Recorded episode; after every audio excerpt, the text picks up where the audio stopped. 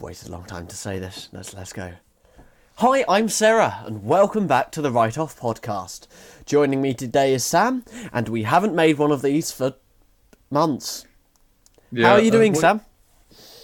I'm good. I'm good. Um, this is episode was it seventy six or something? Uh, We've been uh, going It, it, it should be. for the week straight. Obviously, we haven't at all stopped. Um, I, I think somewhere in my, my plan of like release an episode every couple of weeks, slowly build up an audience, I, I failed to take into consideration that us. effort. Yeah. Yes. yeah, just effort. Um so how's your life been? It's okay. It's okay. Um, I have bread now. I've got lots more bread than previously. That's good. Um, and it, it brings yeah. us to the, the, the important question. Um what did you have for breakfast? I I had sort of brunch today, but again, once again, egg and bacon sandwich. Oh, Um, I mean, it's, it's a good choice. Yeah, yeah, yeah. I'm living alone now because uh, grandparents are on a, a holiday, so Yep, yeah. I've been able to make myself uh, some more food. You've obviously seen the the outcome of that. Uh, Yeah, yeah, I, I have. Um, it, it looks interesting. Um, It tastes wonderful though. It actually does. it, it it does look like you know you know when uni students are like, oh, I've got to learn how to cook, and then they post photos and it's just like, I made dry pasta. Yeah, Salted dry pasta, so that's roasted in oven. roast rice, yum. Um, just put some rice in an oven. I'm sure it'll be great. Uh, but yeah, no, it's it. It doesn't look too too bad, except from that one that was like gravy and peas on chips. That was particularly No, horrendous. that was curry, and I run out of rice. That was not curry. It was like brown liquid and, and peas, and then some flaky bits of chicken. Uh, what, what have you had for breakfast? That's like oh, a oh, breakfast today. I had um, so I had a bagel with some peanut butter. Then I had some granola, and then I made myself noodles later. But yeah, oh, very nice. Very Yes, nice. yeah. Very it's balanced breakfast. yes, yes. Mainly, mainly carbohydrates followed by carbohydrates followed by um, carbohydrates, but they're wet. It's quite a you know, great, Hmm. great, great, great amount of variety there, isn't it? Um, so I thought today we could speak about uni because we're both well, we're sort of done. Yeah, terrified. We, we're we're done with college and we're moving on to, to, to bigger and better things that include budgeting and tax. Are you excited, Sam? I can't wait to forget to apply at second year for the, the next that bunch, the loan, and then cry myself to sleep. I can already see it happening. It's fine, don't worry. I'm sure wherever you go, they'll be like, hmm, make sure you do this. And you'll go, okay. Otherwise, you just get like an impromptu gap year. The other, the other one is um uh accommodation and that, and moving in with a bunch of people you have no idea who they are, and uh Yeah. I mean, on the bright side, everyone you're moving in with is like moderately decent, at least somewhat hardworking and intelligent, and not too. well, you say that, but I'm going, so I don't know. Um, I feel like even getting to uni, although maybe the standards have been lowered a bit, as to like why we got in, um, it's still like a threshold, isn't it? And it's true. I think- it's true. Also, It's not going to be, you know, corner corner corner chavs with no, uh, it's it's it's not. Which which is uh, excellent. Yeah, I think like that's that's the one thing I found when like going for education. Primary school doesn't matter because everyone's nice in primary school. Secondary school, there are a lot of people you don't like, and then for college, suddenly it's sort of like it's a bit better. And I think at uni, it's just going to narrow down again to the point where you're just college was uh, It's pretty sick. I, I didn't have many interactions with people I didn't actually like that much. Like I don't got any to be honest. Like I was gonna nothing say- in memory sticks out. wasn't called like a neek every like fourth lesson. Like, Not even fourth lesson, Sam. Every single break, we were both called fat neeks like 12 times during primary school. It was just, we were sat eating our sandwich, someone would walk, our sandwich, that sounds like we shared one between us. um, the, the one sandwich we got allocated, um, no, no. So we'd be sat eating like lunch, generally sandwiches, and, and so some random person would walk over to us and go like, you fat neek, and then walk off. And that was, yeah. that was fun, wasn't it? That was all. the joys of secondary school. So while while sharing our sandwich, right, we would be there, and just out of the blue, the the the group of like hive mind chavs would would like saunter over. Well, usually they- they'd be like stood like sort of down and to the right, right from where we just were. like just doing weed on the stairs. And do you know when they, they, they threw stones at um one of our say friends, but you know. yeah, I mean, they did a lot of weird things. They just randomly walked up to walls and started hitting them. Oh my yes. And then the music teacher came out. And one of the times, like, one of them bragged about the fact they had just punched a locker to a teacher. And then the teacher was like, Did you? And they went, No. That was that was an experience and a half. I don't know if you were there for that one. That was so weird. It was just like this this kid just go walks into like the music room. A teacher has stood there and goes, I just punched a locker. And then the teacher goes, Where? And he goes, I didn't do it. And that that was honestly Excellent. Excellent. sneakiness 100 right there. Um, yeah, I mean, it was a pleasant experience not having to do PE at uh, college as well. Oh god.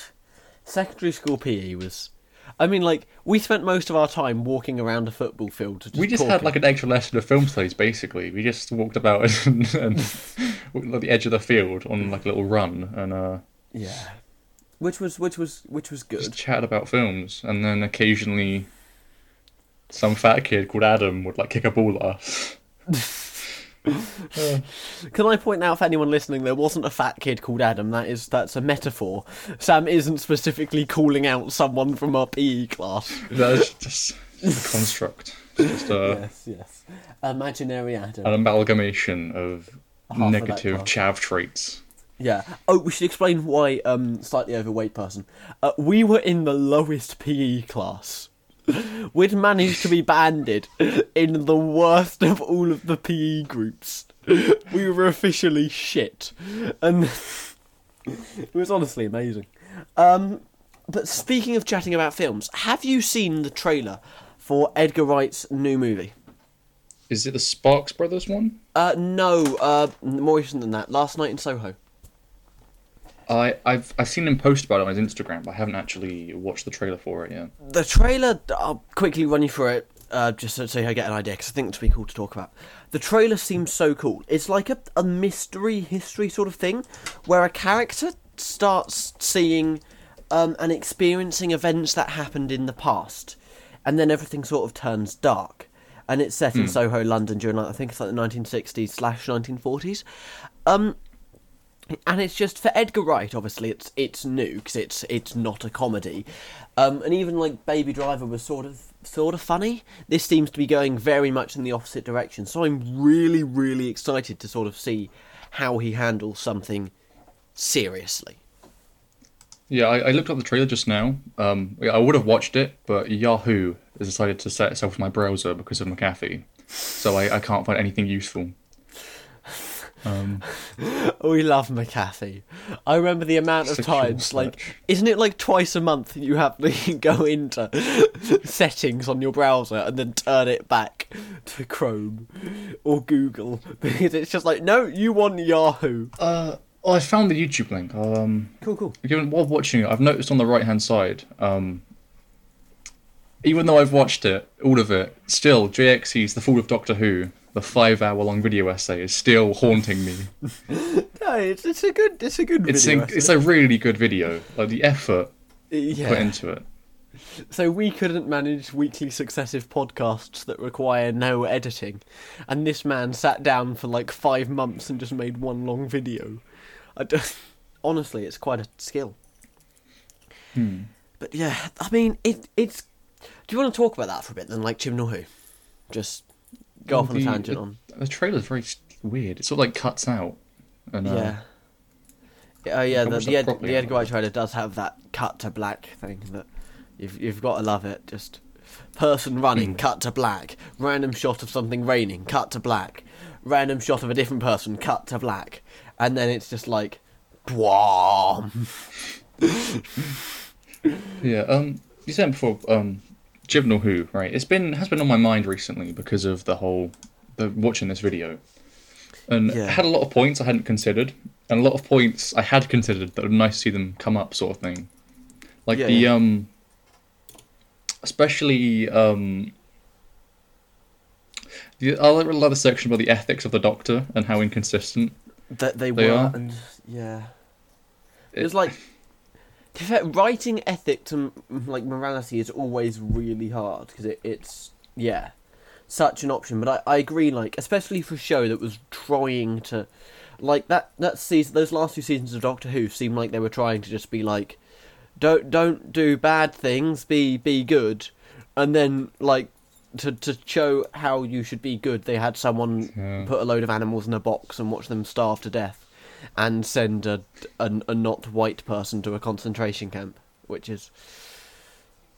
I mean, yeah, even in Kerblam, where it was the the kid who dies to his own terrorist plot, right? yeah. There's the moral of the story to like kill extremists and not to like properly educate them and Like it, you know the- it. We randomly jump from like everyone's redeemable to kill them, which is it's just a bit of a shift, isn't it?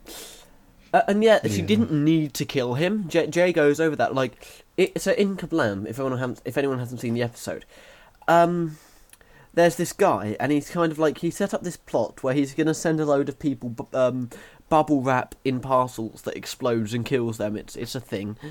Um, and then like the doctor I think the Doctor saves the day and stops his plot, and and then and then decides to um, kill him. Basically, she goes like, "I've sent all the robots back here, so they're not going to deliver the bubble wrap." I, I- say something, say sorry, and he goes no. And then she goes, "I've also told the robots to to pinch the bubble wrap and kill you." And it's like, okay then. Hmm. I'm the Doctor and I save people. Not in this series, you don't. to be fair, like the last season's arc was, um, am, or Peter Capaldi's arc was like, "Am I a good man?" That that's been answered. The answer is definitely no. The man, the man spent 400 years on a planet saving humans, but still couldn't decide who was a good man or not. Yeah, Like, fair Capaldi's It- writing wasn't much better, but it was. I quite like Bill and Bill's story. I I agree. Like as much as people were like, "Ha, Bill's only character trait is lesbian." Nah, she had, she had Water Woman. Like she went through a lot of things. Arguably, the Cyberman bit is an allegory for racism, but it's not done to the point that it's stupid. Um, and it's not like punching it in your face like the episode Rosa did, where it's like, ah, yes, space racists. Yeah, I still think a much more competent way to write that episode would be their own, uh, you know, their own meddling in time causes, like every other, like hardly any other uh, sci-fi film with time travel in has like a space racist go back in time to stop it. It's always Well, that, their that own just meddling. means that it's a great, unique idea, Sam. I I think it, it could have. If I was writing that episode, what I genuinely would have done is um, had them go back to stop someone, and like both things sort of happen alongside each other, but sort of parallel each other. So Rosa on the bus while they're fighting like someone else, and it's like standing up for yourself and um, maybe there's there's there's allegory there and it, works, but it isn't just like you don't want to make that a key plot point because then it becomes like well, for Hmm. one, it kind of seems silly and I was saying to you, right? It's it is a perfect. Um, was it second, third, third episode? Is it? Um, yeah, yeah, I I think can't so. what episode it is now. But in terms of, I think Yaz was a was a misstep. I think she should have been like a second season companion almost, and have the first season be between Ryan and Graham. yes, yeah, because- I, yeah, The woman who fell to Earth, right? It's a really good first episode, right? It, it's sort of like the the whole undercutting of of um. there were a lot of issues with the woman who fell to Earth, Sam. I mean, I, I quite liked it though. Like So, I so the know. coincidences I quite like I quite like Grace dying and that being, but they just didn't utilize Grace dying at all. Apart from No, no, yeah. ooh, I'm a bit sad now when they needed to be sad, and then the action happened. Yes, It wasn't like a. They really and now, wanted like to. clockwork in a chimney. um, um, I was saying to you before about how having Rosa as the third episode, right, and have them have Ryan not know much about the civil rights movement, right, like he did in the episode. yes, yeah, um, and then have that be like a way to explore Grace's, um, you know, her her interests, right? Or the way of him and Graham to get closer, right? It's like it is a decent way for them to actually build character together in like a third episode. yeah. Oh, But yeah. instead, it's just it's just kind of it all happens, and Yaz like the whole. Uh, but the police are still racist. I'm not. like okay. I'd believe you. And yeah, Then, that, that, and then she didn't believe him in the, like two episodes earlier. No, but that's the so so the woman who fell to earth. I get that it does work as a good setup, especially like the no TARDIS, no no anything. That's that's great. That's show us the character then, and we What have what to other just episodes do as well, where it's like Isaac Yeah. the TARDIS has to figure out on his own. But I feel like There are a lot of issues. left that hyper regeneration regenerative state, you know, yeah, I, like Matt um David Tennant's regeneration, where he's uh, fights the Skull Skullfax, is it? I don't know what it is now. um, Sycorax. Sycorax, that's the one. When he fights a Sycorax and he's he's like um he's chatting to himself in that hyper state and he's trying to work out who he is by like they're doing different things and he presses the, the big red button and he has a sword fight and cuts off his hand and all the rest of it. Yeah, it's like that, It, and it then he like- tames. Yeah, he he- doesn't. He doesn't remain just off the off the wall and just doing random things the entire time. He, he has to search for his personality and he finds it, and it's a really like excellent to- regeneration, right? And with Yeah. Jodie, she sort of falls through a whole ass train from the sky. That's, that's, that's the first thing in that episode, isn't it? It's the her falling out of the TARDIS because, like, it's been set up that the Doctor can die after regenerating, like immediately. Uh, like that's that's happened several times, and that's made oh, as a we don't, we don't, we don't question the the undercutting of the law over the last ten no, years. no, they no, no, perfectly but set she, up. but she falls, like, she falls like several miles out of the sky into a moving train perfectly to meet the main characters and the one alien currently on Earth. Where Well, she's the then TARDIS completely fine without any bruises whatsoever. I mean, the TARDIS is somewhat sentient, right? Because it takes them takes them where they, they need to go, right? It's been established that in uh, Doctor's Wife, right? Yes, yeah. So, I mean, that also does mean that when the, that TARDIS got destroyed in uh, they sucked all the Daleks in and just executed them. Yeah. The TARDIS that that they did kill a living being technically, but you know, Oh, don't oh. question that. Yeah. And I mean, hmm. it's definitely, definitely a bit, a bit weird. but yeah, It's such a just a disappointment of a series, honestly. it, it really is. Although I will. Okay, so the one thing I'll say is, character writing is hard. Like I'm currently writing a script for a, for a short film thing I, I want to shoot. Plan is to get this script done in like a week's time, and I've noticed how f- bloody hard it is to write characters that are consistent, but who also do what you want them to do. Like, because you want Yeah, the yeah. plot to follow a, a decent story structure, and you want it to be interesting and well paced. But like, at the same time, you want your characters to be human, and it's a lot to think about. It's- to the point that, it's like, hard to make them not like um, archetypes or just yeah, if you want a character to be insecure, you have to phrase their insecurities, but not make insecurities their only personality trait. If you know what I mean. alternatively, Like, like, you um, can you can write really well developed characters, but then you end up with like the Chibnall era issue of like character moment action, character moment action, where it just cuts. So when it's action, they're not characters, and when Hmm. they're being characters, they're being kind of a bit random because it's not. I think my favorite way of doing the whole um, character thing is you sort of hint at it. Um, it's, it's much easier, I think, in book form than it is writing a script, where it depends so heavily on the sort of body language and, and the camera work to say, oh, is she? If there's like you know got an insecure character, for example, like I was saying before, uh, you can probably model that far easier as if you have a character sort of, you know, in the middle of a screen, they look at someone else who's like I don't know skinnier or something, and you can have like a camera sort of, you know, pan up and down sort of thing in like a anxious sort of way. You know what I mean? Yeah, I mean, I compared think a pan up and down would be a bit cliche, but Yeah, but you know what I, get mean. idea. like, I can see it in my head. I can't quite phrase it in the right, right Yeah, way, yeah, no, but you know I- I what I mean. mean. Sort of. Could do an Ed- Ed- Edgar Wright whip pan of just like, oh no, I'm not skinny enough. Whip pan to a skinny person. Whip pan back. That would be, that would be great, wouldn't it? Um, but yeah, no, like, It's it like is- well, it's got like a it's like a trombone sound on the on like the the fatter person. uh.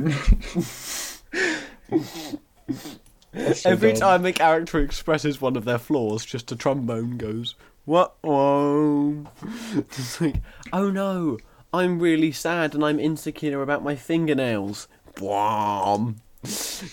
Yeah, but I think it's far pretty far easier in book form where Hmm. you can have like a personalized look to a character's sort of mind and and not Yeah. explicitly say, "Oh, I'm insecure about this" because that's terrible writing, but be like, um, it's, it's- again, it's sort of difficult either way, but But I mean, i- in book form, you can also like bring attention to very specific things. So obviously, because like you can say someone walked over there, or you can you can like the way you describe stuff. You're going to have to miss out details anyway. As in, like, if I'm describing a table, I can't give you every aspect of the table, which means that I can be very cool about the aspects I do choose to write about. So if I if hmm. I call a table like high, that that's bringing attention to the fact that maybe short people aren't suited to the table, or if it's white, it points out that it's painted, etc., etc., etc. And like you can do the same with characters, so you don't need to have a character say, "I'm shy," Like, because you, you have- can see it. the way I did that when I was uh, writing my terrible like year ten fan fiction was uh, Wait, I think 10? what I did was You said No, you not year stopped in year nine. Year nine, it must have been. I can't remember at this point, but the way I did it then was I had like jumping around from different characters, like person, like personally. So like I, I am doing this in the Yeah. present tense, and the way I did that was have it be um, a character notices different traits about a person because you know, and if they they were insecure about something. Then they'd notice something else, or if they admired them, they'd notice something else before Yeah. anything else. You know what I mean? Like, um, I think a, a specific example, but that's the sort of thing I I do. Like, different characters obviously notice different things about real different people. The same way in real life, like um, you know, Sonic if you if you like looked at if you're a, um, a like it, a cool sneakerhead. Sneakerheads, you'd look at other people's shoes. Yeah. yeah, it's that's just just minor things. No, but that, Okay. that's that's yeah, that's it, it is easy to do in book form, and it's still going back to the statement of like character writing is hard. Yes, but I'm an 18 year old, not a professional script writer. I, if if I mean, if if Yeah. if you're unable to write characters, I'm not sure you should be put in charge of a a, a monumentous leading BBC property. You know, that just I was listening to the. This is a. This is about um Chibnall, right? Um, yeah yeah. uh, and he, he's he's obviously like a very efficient writer almost, rather than he can get a lot out rather than him being particularly good. You know what I mean? Like um Yeah, or we can get it done quickly. on on uh, the podcast Fuck Yeah Doctor Who. Um, I was watching the episode of Arachnids in the UK, right? And um, uh, one of the presenters says um, he, he he wondered if it was a um an episode like an old episode that Chibnall wrote for David Tennant. Um, yeah. because it it because it does feel and when he said that I did sort of think actually. Yeah, that's that is very is like a very sort of David Tennant episode, like in in sort of structure. It feels like it, but it feels like it would have been a rejected episode for a lot of reasons. But also no, Yeah. because Trump, man. like, That's true. That's true. and there wasn't really a Trump man back then that like that character could have been based off. Hmm, and- that's that's true. But it's just sort of like I don't know the general structure, sort of in my head. I don't can imagine what David normal people running do? about it. Shoot things. yeah, no. Don't you get a gun and shoot things like civilized people? Oh god. So on it's- it's on the nose, it's more like on the skull with like a baseball bat. There's no subtlety in the writing whatsoever. Like I genuinely remember cringing at some of the stuff in, in the Yes. episodes. It's, it's just so bad because it also like it no one is pure evil even rich dickheads that like think poor people are poor because they're lazy and think that eh, i could throw out any extreme ideology here like someone that thinks black people are inherently less intelligent isn't going to be a horrible villain with absolutely no redeeming traits because there will be a reason they believe that and everyone is more complex than just bad Racism or bad, Yes. yeah. Like people can grow, people can change, and there's reasons people have character flaws, right? Uh, and then to present like, um, like here, here's the options with environmentalism: kill the planet, bad; save the planet, good. There's no more subtlety to it than that. It's like, ah, great. It's what what is the reason? Like that guy is just motivated solely by by money, but does he have a reason to want money? Is he is it like some fundamental character flaw? You know what I mean? Like 'Cause you- you could haven't got explicitly it. state these things, right? But You- You could make it more like no depth to his character whatsoever. It was just Because anyone, Yes, anyone that's guy- like obsessed about wealth, generally their their big thing that you'll notice is that they're they they they base so much of their self esteem off money, and when they see people richer than them, they get sad, or when they they can't do something because they don't have enough, they get sad, and it's those sorts of traits that if you're gonna present this sort of person, you want to bring up. You want to bring up how flawed they are because of the root of their issue, not just like some over the top layer thing. And yeah. Just like, haha, duns. Honestly, whoever wrote him, and I, it's probably Chibnall. Just, to, to fuck off, please. Never give them a job it again. was, it was incredibly incredibly poor. Yeah. It, it was just so clearly. I think it's it's just pandering. I think genuinely, it's supposed to be like, are ha, they you pandering hate Trump as well. Who are they That seems like pandering a- to?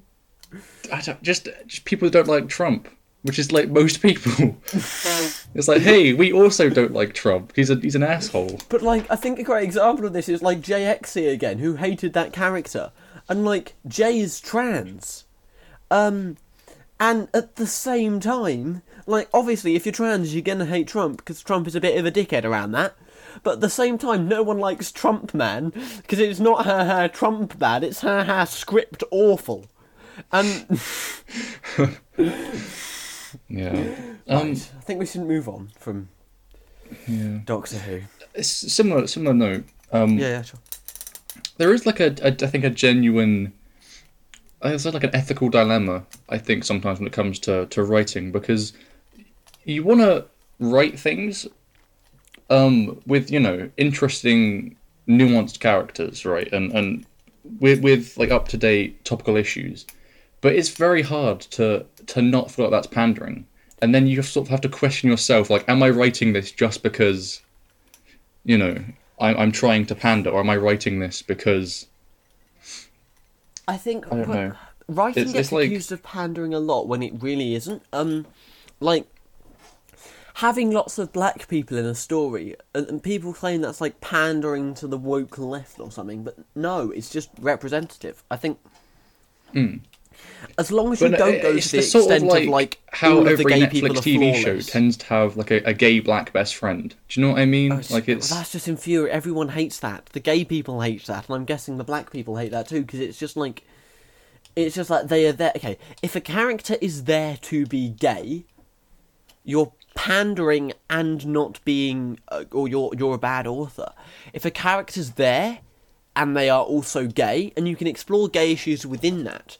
But i if it's just like they are there, then that's good because then that's just like realistic. I genuinely think the um the, the, the, the show that does that best, I think, is Sex Education. It's a it's an awful show otherwise, but the um the gay black black black black best friend sort of trope in that is actually used properly because there's an entire sort of ongoing arc um between some of the characters and, and, and he has i've only seen the first season but he has like like moments of getting stuff wrong. He has his own character arcs. He has he's a person. He's not just oh look this is my gay black best friend noel which many other shows have done. And in like is it um or like alternatively Oh. Riverdale, where they have an asexual character who then stops being asexual. It's, it's like, Um, what, what, um, oh, what's the show? Um, by a YouTuber. It's very, very. It's like um, Shane it's about how good of a person she is. oh, Lilly Singh um Yes, that's it. that fucking, it. and all of the jokes are just "hat I'm a woman," "hat I'm not white," "hat I'm a woman," and then occasionally some shit that's. I I don't blame her though. So. She she's I mean- moved from dumb YouTube skits not even to because I, I could understand moving from dumb YouTube skits aimed at kids to like sketch comedy for adults. That would make sense. Does, does she write her own from- scripts? I think so, but she has she has a writing team because every late night show has a writing team. The the amount of effort it takes to put one of those out is is insane. Um, uh, it's also so hard to make late night funny. Like yeah, yeah. the, the closest thing I think I've seen that's good is like John Oliver, and he does like politics with jokes. You the- also had um, the the classic like um, I can't what the, I don't know what their t- like, typical name is, but like the um, the guys that made up the Lonely Island eventually. You know, Oh, yes. those guys eventually on. Uh, Those three, Saturday Night um, Live, yeah, and yeah. Andy Samberg and those those guys. And they were the started off on. Saturday Night Live, right? Yeah, they Um, did. Yeah, yeah. Uh, originally, at the early two thousands, right?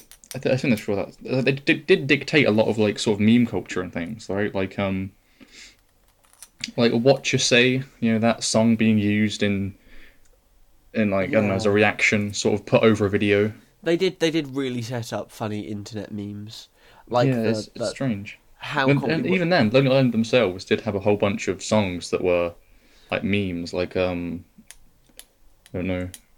I think They're actually just- good songs in some Andy aspects as Samberg's well. sense of humor matches the internet's quite well. Like, it's Hmm. just silly and dumb, but not just hack quirky random. And I think that that differentiation is really important. Speaking of bad comedy and SNL, it's it's really interesting to look at how like early SNL, and we go back like ten years. When I wasn't born, so I'm not looking back with like not ten years, but like you know like that that time period, Ten like years 20 ago, you weren't born. 20 years ago 20 years ago sorry. Um how that how much that's affected the public consciousness and the public sense of humor and i'm not looking back on that with rose tinted glasses because i didn't watch it then. And i only watch it occasionally. It's not like i'm like a massive fan of that era. But i watch it and i laugh compared to now where it's just awful. Seemingly no one likes it. Like or at least no one loves it i'd say because i know people that watch snl but they don't like oh it's the best show ever Yeah, um I mean, some and it- people watch it and don't laugh. Like, I remember my parents watching some like uh, TV show in the sort of excuse me, um, living room. Um, I remember them watching some comedy thing. They didn't laugh the entire time, but they still watched all of it. And it's sort of like, what, what are you getting out of it? You haven't laughed once. Uh, Yeah. I don't know. I, I get that with some comedy if it's really fast paced, like Arrested Development works for that, but most of the time, you watch something and if you don't laugh within the first like 12 minutes, unless you have a particular reason to keep watching, I kind of turn it off at that point because That's it- fair enough. Yeah. Uh, you, you should get. So it's not hard to make people laugh. Like, I, I can. I'm not that funny. My scripts are pretty bad. I'm an 18 year old. I shouldn't be that funny. I can make people laugh because it's easy to make people laugh. Like you just you, say a funny thing. Rule of three. rule of three, or quirky random, or funny loud, or just thing you're not meant to say, or there's so many ways just to get a joke, or just person does thing in a slightly unusual way. And then like SNL has a team of 60 writers. Or what? It's an insane amount of people, and all the It could be comedians like are a too also many writers. too many cooks type thing. You know what I mean? Like if Yeah, no, but so, so the way the way it works, because I originally and I still kind of want to be a writer for that show, because I think, given a, a rehaul of how it works, it's just a great premise. You just get a load of comedians once a week to do a load of skits. Brilliant. Um, they they sort of have like writing teams of like one to three people and loads of them, and they all write like five sketches, and then they pitch them, and then a selection of these sketches are picked. So it's not like you have sixty people working on each sketch. Um, and they are kept to, to groups, and writing in like small teams does generally make comedy better because other people can go, no, that joke is shit, cut it out. Um, is it depends are they written by comedians in the first place? Like but, but yeah, so like a great example. Do you know John Mulaney, the comedian? Uh I think I probably know him. Um, he's the horse in a hospital metaphor for Trump. That's that's a big thing people know him for. Um, also, he played Spider Ham in uh, Spider Verse. Um, so he used to be a writer for SNL, and it's Oh, people like him, like small Spider Ham. Spider Ham, um, small small small comedians like living in New York that haven't made it Oh, big yet. no. The ones He- that Oh, I'm sorry. I'm sorry what? to no. What? Wait, What? What? he's in? Big Mouth. Oh yeah, no, he he he is a writer for Big Mouth. He's a Um, writer for Big Mouth. I'm, Sam, I, I, I opinion don't understand- invalid. Opinion invalid. No, no, no, no, no. I- I'll show you some of his comedy at some point. His comedy is amazing, and I get the Big Mouth is awful. So, are you aware? Quite like I don't understand how they fuck up Big Mouth so much. Half the people that are in it are amazing comedians. I don't understand why there's this obsession in the West with ugly animation and making things look just horrifying to the eyes. It is, it is like ha- funny bad, which Is you have budget. is anyone is anyone why I don't even understand why the animation is this way. Like It's disgusting, and it, it's not. it's There's not like, the the character design issues, and then there's the the actual animation, which is just really janky, and it's like, why would you do that?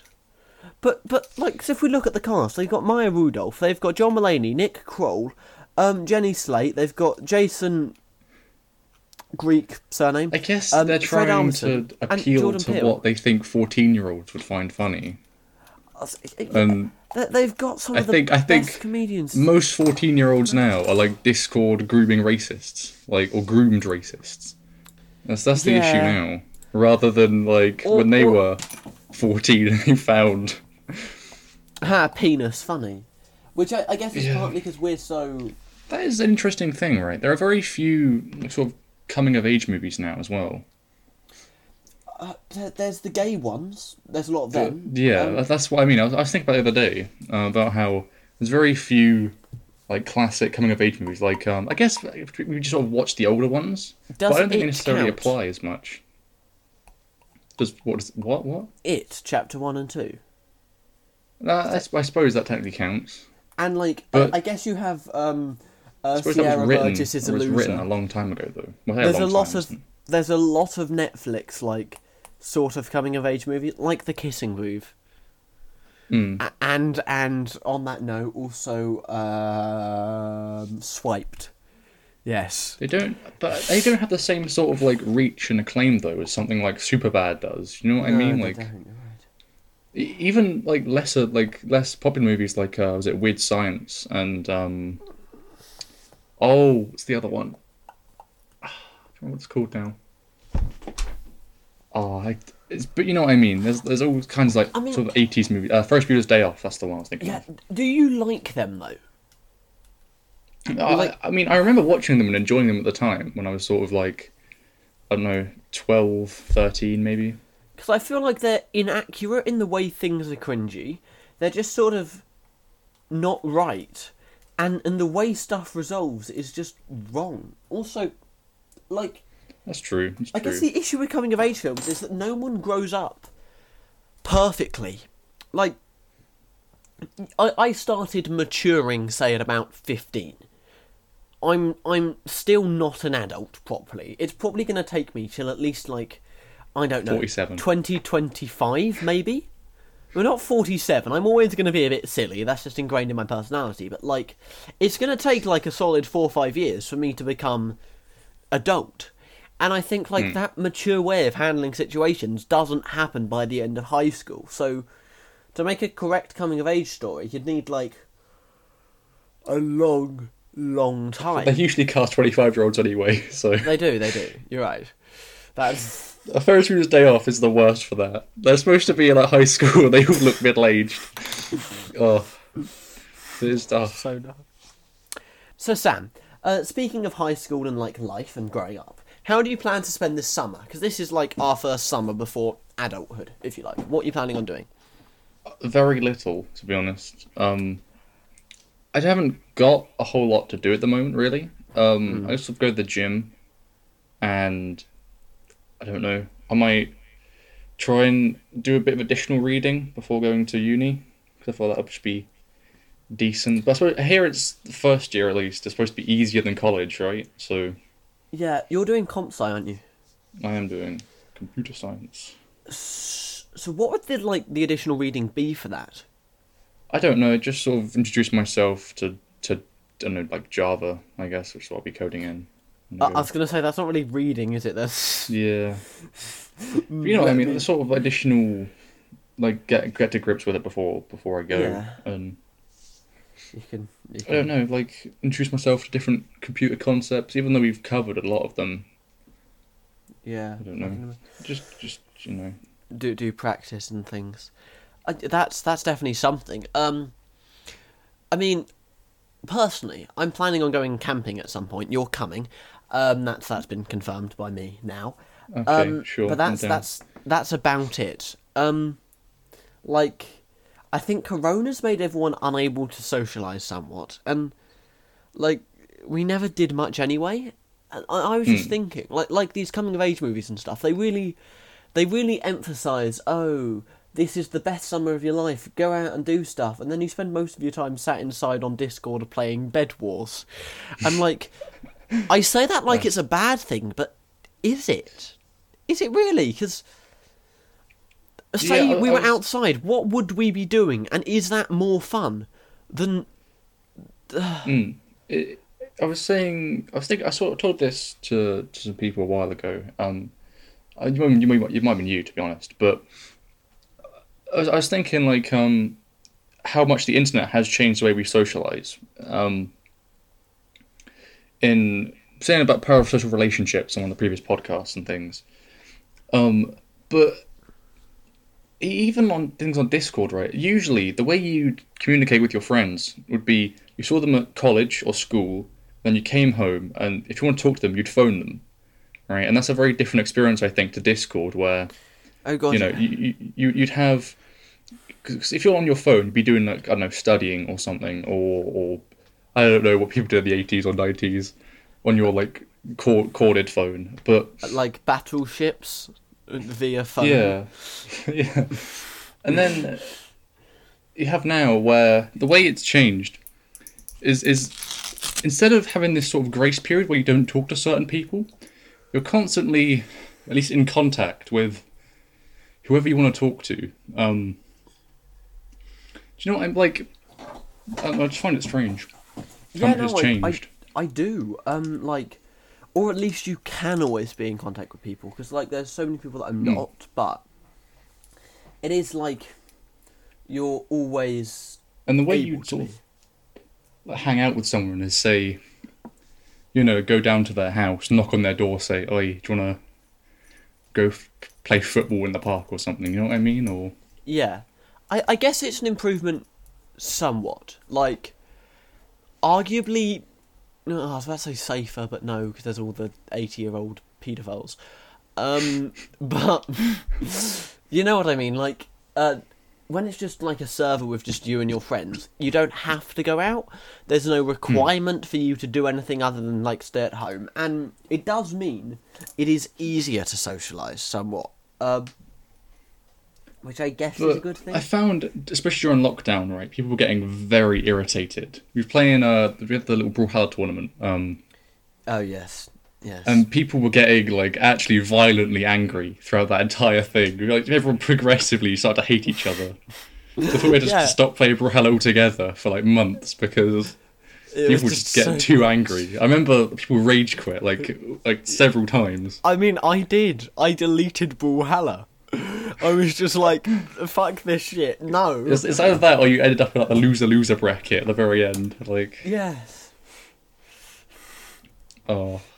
I think I think I lost a match on that at the very very beginning, and I just I just felt terrible for it. there's there's there's two options as to how you were free free.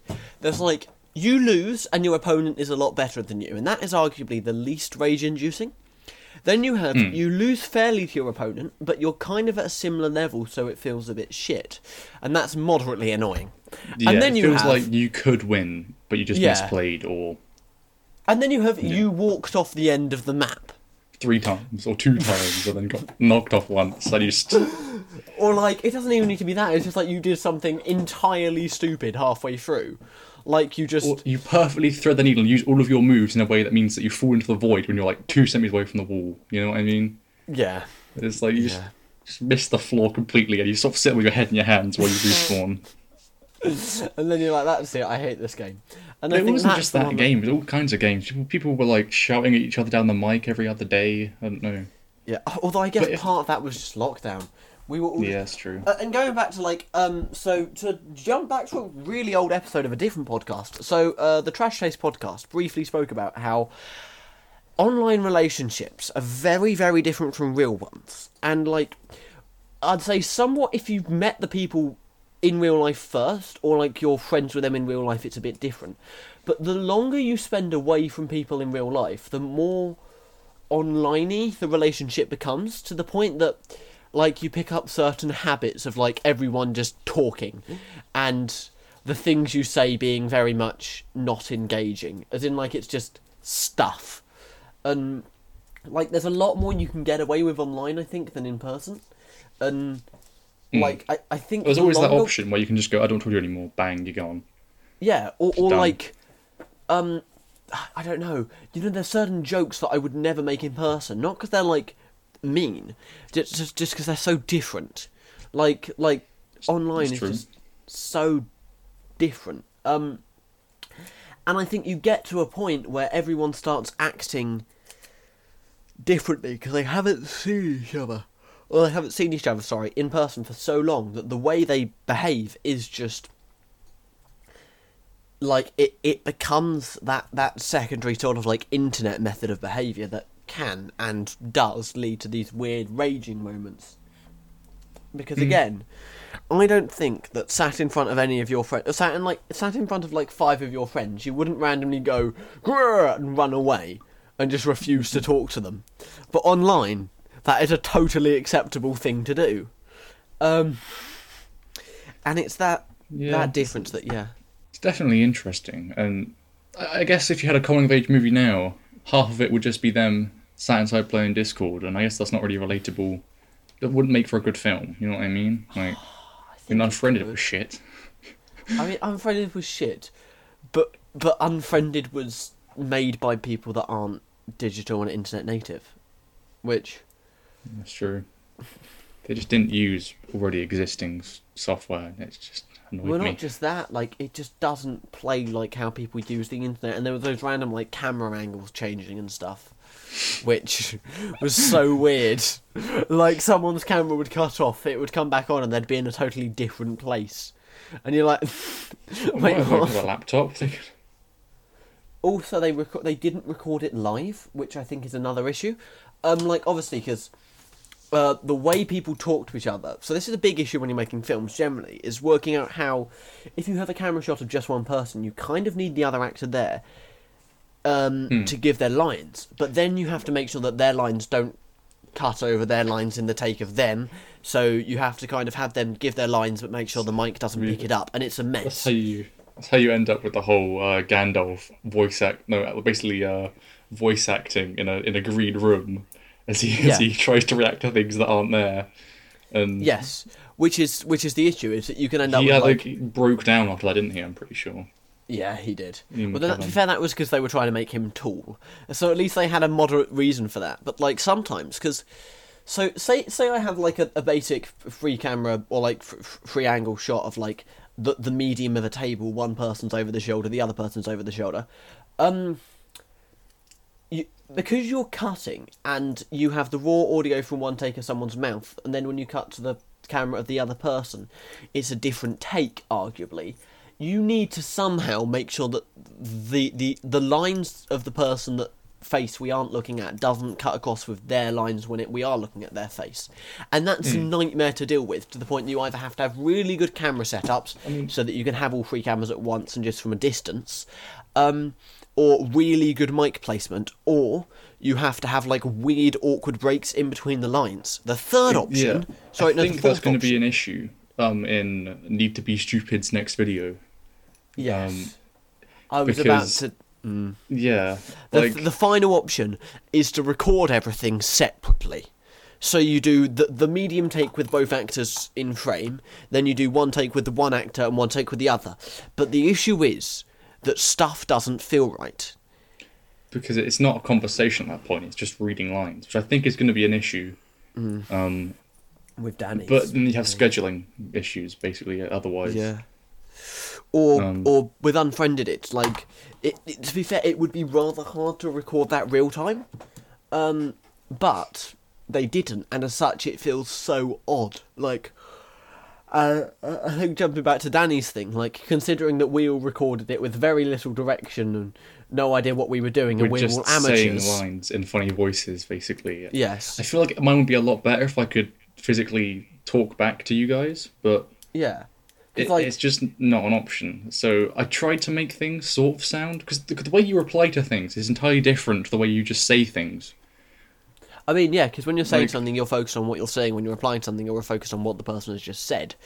Um, And it's also like um I don't know, it's like, almost like an intonation change, if you know what I mean. Like um the the way in which you if you answer a question, you usually sort of go up at the end almost. You know what I mean? Like in the way just your voice works. But if you answer a question just reading a line, Yeah, Without especially when you don't know the lines before and after your lines.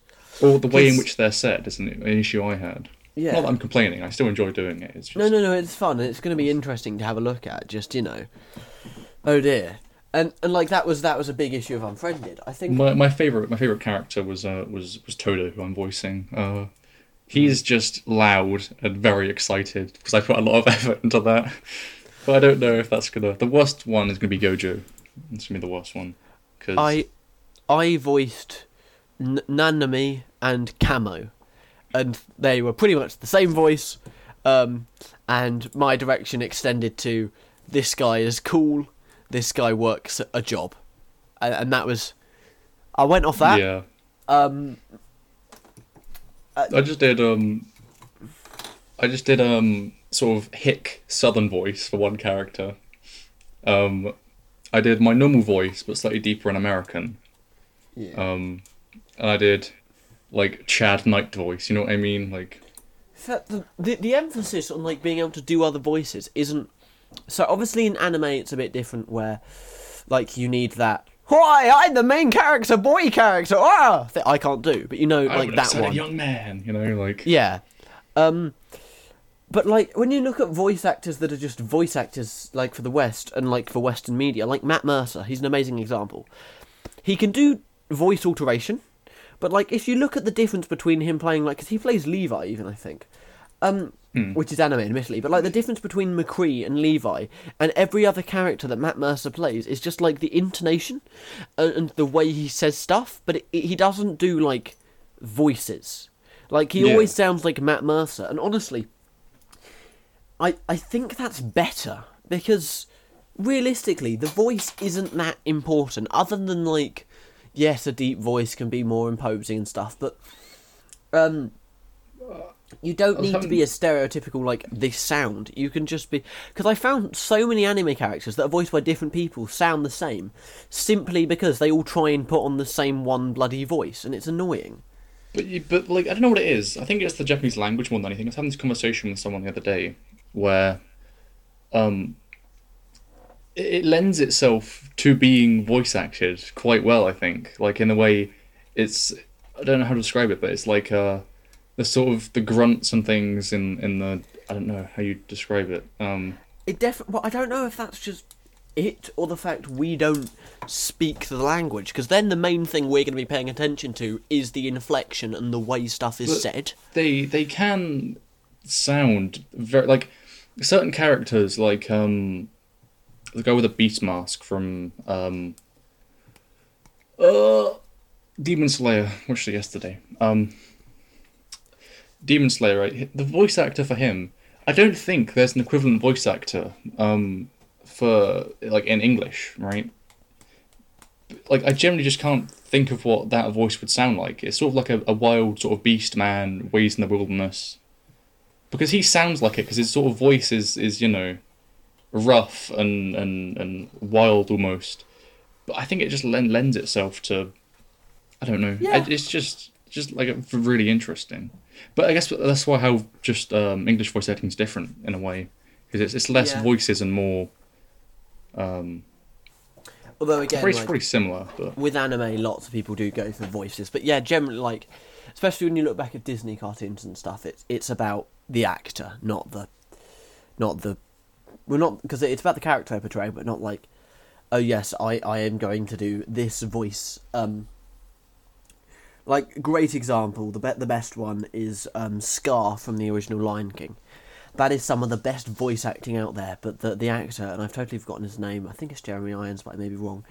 Um, he just acts. He doesn't worry about trying to sound different or put on an accent or like do something. He just Yeah. acts and he does. in the first so place, a lot of it is like um expressions, right? Like you have to be emotive in like your your body language, and it sort of comes out in the voice as well. Like, So if you watch Jack any Black. videos of it, they'll be like you know grimacing or like uh, smiling or, or you know they're having fun with it. And think that's like the main thing. Jack Have Black you especially, right? Like in Yeah, Kung Fu Panda, he's just like he's because he fits like, it so well. Like I- I genuinely, that no one else could voice Po. Wait, wait, wait. I, so I, I've stood up just so I can give a demonstration. You won't be able to see, but Jack Black during like the recordings was actually stood there like punching the air and going like "Hurrah, hee, hurrah, Dow! I am Jack Black, and it's just amazing because this man was just stood in a recording studio like jumping in the air and doing star jumps. I think I think all of the casting was perfect for Kung Fu Panda, the main cast, right? Oh I don't god, think yeah, definitely. Like e- even like Seth Rogen is um the most powerful broken character in that entire universe, Mantis. it works so well. just like Seth Just- Rogen's. Just, Oh, he doesn't yeah. say much, but everything he says in those films is always funny. I don't know what it is. I just he just he's just, just like perfect. It I, I fits think him. I know what it is. Seth Rogen, like most Hollywood comedians, is innately funny. It's hard to get a job in comedy in Hollywood if you're not funny. But lots of his humour ends up being covered up by all of that like crassness and just vulgar, like you know, Hmm. like shock humour. Whereas with Kung Fu Panda, he's not allowed to do that. So he's Yeah. forced to tell just jokes, and he does it really well.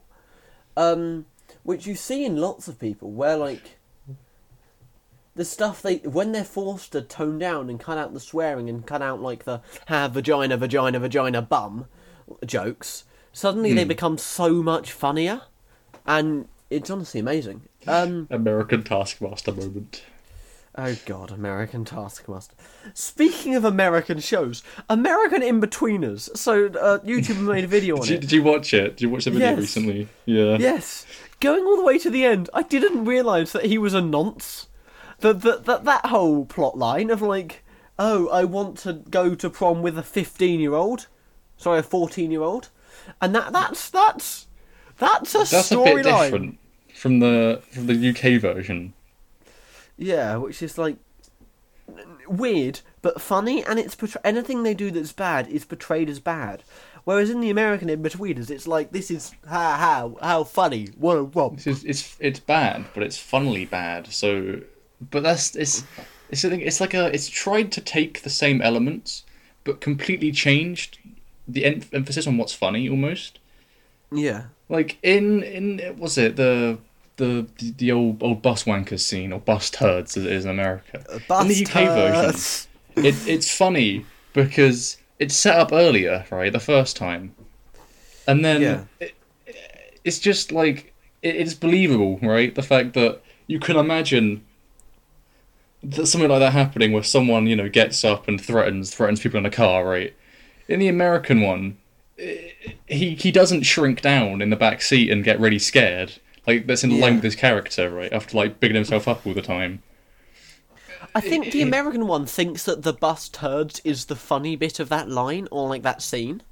Like genuinely, it feels like they think the funny bit is the thing he says and not what happens afterwards, which is like why it's hilarious. That's that's the someone says a thing and then they're proved to be an idiot for saying it. It's the second bit that's funny, not the haha Yeah.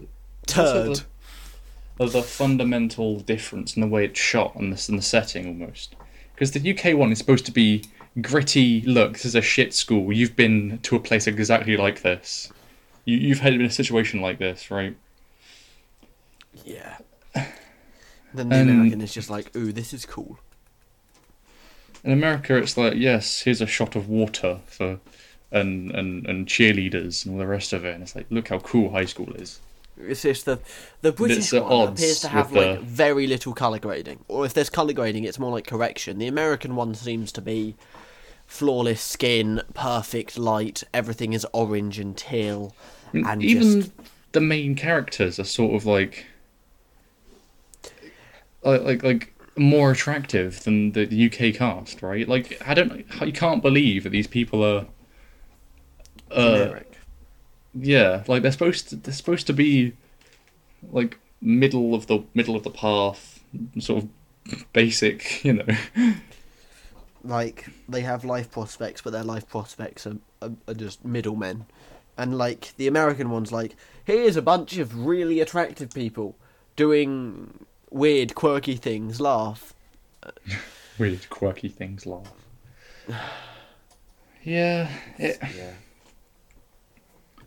I guess it comes back to just that like fundamental difference in, in humor, really. I don't- I don't think certain shows translate well. I think Taskmaster does. I just think the adaptation of Taskmaster is an entirely different, you almost Show. scene, because because the UK comedians, right, all of them know each other basically, right? Yeah, yeah, definitely. From from working in, in like clubs and and well, they're all on the same shows, like what was it, Mock the Week and everything else. Like even slightly newer comedians, right? They still all know them, right? Through through I don't know, like various parties and things. And And in the American scene, it's like two states are the size of the UK, right? So it's impossible that all of these um, comedians are gonna know each other. So I don't, you can't get that same Sense of you know bond. So it becomes Yeah. in a, the American version, it's like one-upmanship. It's not about it's about the points in the American version almost, if you know what I mean, and about, winning. But in the UK version, it's about don't know. I, I don't know how to describe It's, it. it's like um, uh, Have I Got News for You, which has points and a winner, but no one has any clue how you get points on that show. Like, like at the end they just go Team A won, and everyone's like, yeah, yeah, and it's like, okay, um, because that's not the point of the show. And then like, if it was made like actually competitive, you'd be a bit confused as to why. Um, Yeah, I don't know. I guess it's it's just uh, it's an interesting one. The differences in, in humor, but then you have I can't remember who it is. There's this one um, there's this one comedian, um, American guy. In his his routine consists of mostly the UK is so much better than the US because you guys can take a joke. But it's like the Americans can also take jokes. Everyone, every country can take a joke. There's not. Johnny Vegas. I don't know. I don't know. I generally don't know. But I remember watching it and just uh, and people in the audience were like clapping and stuff and being like, "Yeah," and I was just watching it like you're just basically saying the same thing over and over again about how how like bad Americans are and how epic people in the UK are, and it's just it's just pandering again. Just, I I just I didn't didn't rate that rate that, but it's, probably- like- it's quite funny otherwise. I there's while while British comedy is definitely like I prefer it, I think saying American comedians are bad is just wrong. Which is firstly, there's yeah. there's some amazing American comedians. Secondly, they're they're catering to a different audience, and even if like, even if they they are all averagely worse than the ones in the UK, uh, that doesn't mean they're bad. Like, Yeah, like UK comedy is very like self-deprecating and and a sort of acknowledgement of how shit things are, even though things actually quite quite good. Do you know what I mean? Like, um, yeah, it- it's sort of this ongoing pessimism, whereas in the American one, American comedy, it's sort of like life is good, life and and you know. My Well, life is, is- good. Let me tell you about my life and how, how There good is it some is. I mean, even if there like- is self-deprecation, right? It's always in a. I'd say it's, don't it's a different manner. slightly more. Uh, yeah, where it comes from is different, but that, that's somewhat. I don't think that's fully true. Because like you can't, and if you look at American comedians, you can't make jokes out of "ha ha, my life is good." Because imagine if I like begin a stand-up routine and I go like, "Oh well, guys, you won't believe this. One day I, I walked into a store and I really wanted some orange juice, and I get there and I go to the counter and it was there, and then I went and I bought it, and the cashier was really nice. Like, it's not gonna be just everything is great because that's not comedy. That's just your annoying friend that narrates their entire life to you every time you meet them. when when they tell you a story and it, the story is just there's no point thing to the story. happened. Yeah. Like, there's no punchline. There's no interest. Um, like I, I'm, I'm not demanding my friends become like pro writers or comedians, but. But, but some of them need to understand the difference between a list of events that happened in their day and something I would be interested in listening to. I guess the point I was getting at was more like almost mocking other people. I guess we we, we Yeah. mock a fair bit over here as well, but it's all if you mock other people, it's always while mocking yourself in some way. You know what I mean? Like, Yeah, yeah. I'm trying to think Oh, of an example. great example for this. So, oh, I don't know. I was about to say vegans, but we've sort of improved on that. Like, it's now like, oh my god, I hate vegans because I'm not good enough to be one, but also they're dickheads. And that's kind of like, that's the running joke now. But it, it did used to be just they are shit. And to be fair, we've, we've kind of moved out of our awful comedy phase, but We're not just making fun of the Irish. And, uh, we're going back to that funny man, Fat Billy or whatever he was called. you, you know the dickhead we watched once. We watched like ten minutes of Yes. this guy's comedy and went, oh, "We have to turn this off. We're going to be put on a list." Um, he he was just racism. It, there, there was this joke was. about a man on a roof, and I can't remember if he was Irish or from Pakistan. It was one of the two, and the entire joke was that no one would catch him because he was Irish or from Pakistan. And that was it was Oh, meant what was the one? Oh god, the, the other one was too too hot, too bad to see. But it was like this like epic epic offensive jokes from a great comedian. I think it was the name of the video or something. I can't. and it was It's like stuff like that. why would why would you, you complain? Uh, oh no, sorry, yeah. Why aren't you fighting? You have lots of Indian people here. We have British, and we get rid of the Brit. Uh, it, it's like not clever. Comedy, I think, has got a lot cleverer now because you, you you're not allowed to just be like, ha, yeah, yeah. yeah, Look how bad this marginalised lol, group people are. Lol, yeah.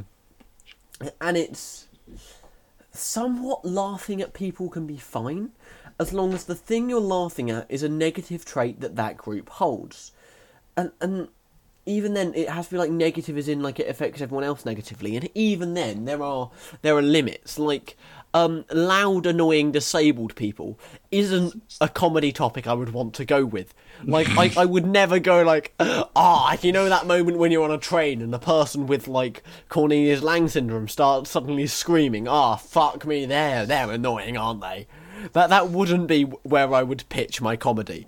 Whereas before it would just be like ha ha ha his arms are short and you're like, oh dear. Yeah, I mean, I guess the exception to that sort of thing is like Jimmy Carr, but it, it you, when you watch one of his shows, it's always with the knowledge of this is going to be he's going to make jokes here, but he doesn't in any way mean it. Do you know what I mean? Like he doesn't Yeah. actually he also like you know, or compare himself to uh, the other the other Jimmy. You know, No. It's Um, yeah. He, he, he Jimmy Carr's weird because on one hand, lots of the stuff he says is fine. There's there's occasional moments where I look at something he said and gone, oh, maybe not, but like most of the time, it's just taking the mick out of something, then you move on. It's and it, it generally doesn't work off stereotypes either. Like it, it, yeah, it's sort of like you point if you point the finger at literally everyone, then you can't Hmm. like be accused of being like particularly. Although if is- he went and did like a twenty minute segment where he just like mocked people who were disabled, or you'd said he's gonna like- fuck kids for twenty minutes, it's kind of Don't do You that. I, I think there is there is a limit to like the mocking everyone being an excuse though, because like a great example of this is like um uh, some comedians from uh back in the seventies so would it's be the like, quality of the mockery, really. well, it's not just the mockery. It's like if your mockery is like, ha. British people are lazy and don't know foreign languages. Great, funny critique. You get a joke out of that. And then if you go on to go like Indian people smell of curry, black people are stupid, disabled people are disabled, gay people are gay. That's funny. Um, and it's like you've equally mocked true, everyone. That's true. But is that really an acceptable way to justify what you just did? Because like you can mock everyone equally, but but it really depends on where it comes from. Um, although I will argue, um, comedians that mock white people, it, it can get quite bad. Um, so I'm vehemently generally against making fun of racism and, and like racist, as in like joking about racist things at all. I think like you should really try and avoid race unless it's either yours or a way someone else treats you. So jokes Yeah, about like like, like um how white um, people are awkward around black people is great. But when you start just going like ha ha ha ha white people don't like spices unless you're white that just kind of comes off as just a bit like again it goes back to just being stereotypish. And like I get I get making jokes that are like uh, I was with my white friend and he was really awkward because he was around a lot of black people and that's funny. But but when it's when it's just uh, white person bad, that's just as bad as uh, black person bad, because y- you can bring up history and you can bring up time and uh, everything that's done and has been done, but uh, ultimately it's attacking a group of people for some core part of their identity or, or something they all do is never going to be great. Yeah, and if opinion, anyway. anything, it just gives the racists fuel to be look. They're also racist, so it's okay that I'm racist, type thing. You know what I mean? Like, Yeah. Here's my counter example, and they they Really- send like yeah. it's- good example of this. So like phrases like so so in terms of gay people, um, because I'm I'm hi I'm bisexual. Wow, quirky. Um, I need to say that for the next couple of things I'm going to say. Um, like making fun of straight people can be funny in certain contexts, especially when it's like, oh no, if I wear a skirt, I will become gay, or something where it's like funny things like that, or silly things that straight people do. But even like even like say the phrase "straggot," which is a blend of the word straight and the word faggot.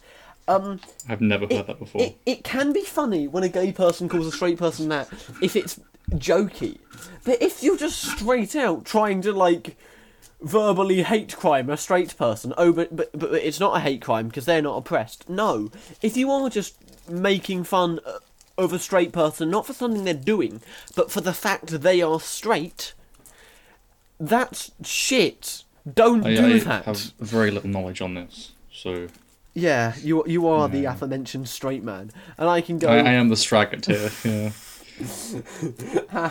it's funny.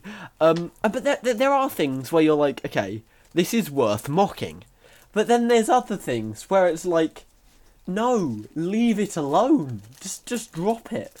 And I think we put too much emphasis on punching up and not enough on just being decent. Like, That's true. I don't know. Like, uh, be the change you want to see in the world, you know? Yeah. Um, Yeah. I don't know. That that's just how it be. Um, right. Very positive note. Yes, definitely, definitely. So, in my notes of podcast um, things to do, we now move on to other things and news. So, anything interesting happened recently? Um, I got blackout drunk and uh, don't remember any of it. When was this? Was this? This is Friday, yeah. Oh yeah. Hmm. I'll explain this a bit. So, firstly, I should point out we followed all the coronavirus regulations. We were safe. Um, And we all test twice a week anyway because of uh, college. we all test twice a week. We're we're quite a good group to meet because we're we're safe. Um, we had some people, and there were definitely different reactions to getting drunk. So, we had one of my friends, Lauren, who showed up and then just fell asleep. We had most of us who were fine, and then Sam and Caleb. Um, do you want to describe your experience, Sam? Um, it's the drunkest I've ever been, and part of that was because I, I drank a fair a fair amount, and then I went to sleep, and I woke up, and I don't remember have any like short term memory from that time. Um, Ah. that and and that is like most of the evening, before twelve basically, yeah. which is depressing. I was gonna say you sort of like just randomly started, you, well, you disappeared, and then you, yeah, they I went really- to sleep because I felt really awful, and then Yeah. you know, I woke up and I just kept going. The issue I had was I just kept drinking vodka. Usually I sort of stop because I have cider, Yes, yeah. and You when you have cider, cider. it's sort of like you know how much you're drinking, but I was having like vodka and Fanta, and I couldn't taste the vodka, so I was just having Fanta from like. As I got more drunk, it got worse because I just thought, oh yeah, I'll just move on to the next glass instantly as soon as I finished my drink. I should have left Wow. it really and had something to drink or eat. The the good news is that in a week's time we can have another one. This time, m- maybe like I don't know, one less vodka Fanta. I'm just gonna just not drink consecutively, just Yeah. because every time we do something like this, I always like go to sleep early. Hmm. I want to be able to actually, you know, go for a walk next time rather than uh, Yes, yeah. yeah, it wasn't great. I Um, could be worse. Could be. To be fair, like so, we have one of our friends, and I won't name him because uh, he wants to be a politician. But let's say his name rhymes with Grogan. Um, so Grogan was sober the entire time, and Grogan um, managed to break more things than any drunk person, which I find honestly rather impressive. He also l- lost the house keys as such locking us in for like a period of two hours and stepped on five people. It's the man honestly I, I don't know how he does it. He's just so inept that he's drunk enough without any alcohol I'm a I'm a very clumsy person generally, so I'm really sorry if uh I, I broke anything. I have no memory of breaking. oh anything. you broke you, here- here's a fun story I broke no, I broke a glass accidentally. no, That- no you broke true. two you broke two And then I glasses. insisted I didn't break it because I didn't I didn't think it was broken at the time. No, no, and no, then no, it You, you picked it up and I was like, ah, shit. It gets better than that. It gets better than that. You broke a wine glass and a juice glass, looked at it and went. Uh, after we established it was definitely broken, because at, first you were just shouting at Ethan, "It's not broken, it's not broken, it's not broken" for about a minute. Bro, yeah, I remember. After I, I have memories pick of it this. up, um, and You like showed it to me and it was just it- snapped. I was it's- like, oh, it snapped. You go, "Oh no, I'll give you a pound." give you a pound. To be fair, that's more than the wine glass is worth, probably, depending. Sam, It was like one of the one of the when did you last buy a wine glass? Well, I mean, my experience of buying things usually from like Tesco. No, no, no, like, no, no. 20 I'm gonna go on for- Amazon. for a quid. and see the Look at the cheapest wine wine glass. glass I can buy. I Okay, don't, don't even um, know. th- not not not not this much. Um.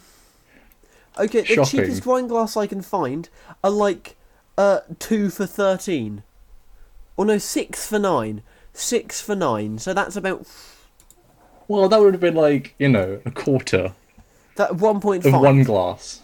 Um, but but we we I don't have um uh plastic wine. Hey, look, Argos set plastic wine glasses for pound fifty. You can get twelve.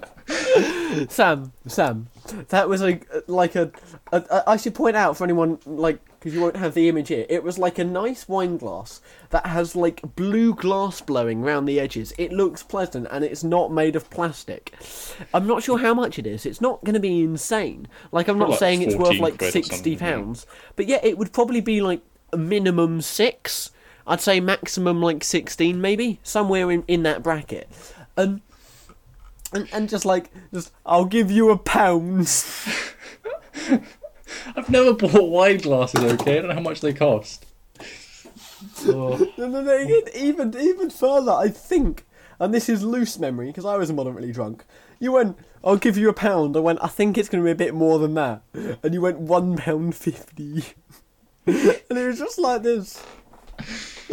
As if like I'm selling something on Facebook Marketplace and you're trying to barter. that was that was that was an experience. I think one of our friends ate tea as well. oh my god. That was I'm up for Um, next time. I'm up for next time. I just have to um, Stay up next time. And not not Ow, get fuck. mollicated. Yeah, yeah. Best if you don't. Best if you don't. Um, Uh, I have to get going actually because I've just got a text. that's Um, fine. That's fine. We can we can end the podcast here. So, um, thank you very much for being on the the Wright Off podcast as always. Thank you, co-host Sam. Um, to everyone Mm. listening, we will see you next time. Any messages you want to say? For four years, yeah. Yep, yep. And and a uni wrap up. End of uni wrap up. This is like life journaling. Okay, cool. Thank you so much for listening, everyone, and we'll see you later. Goodbye.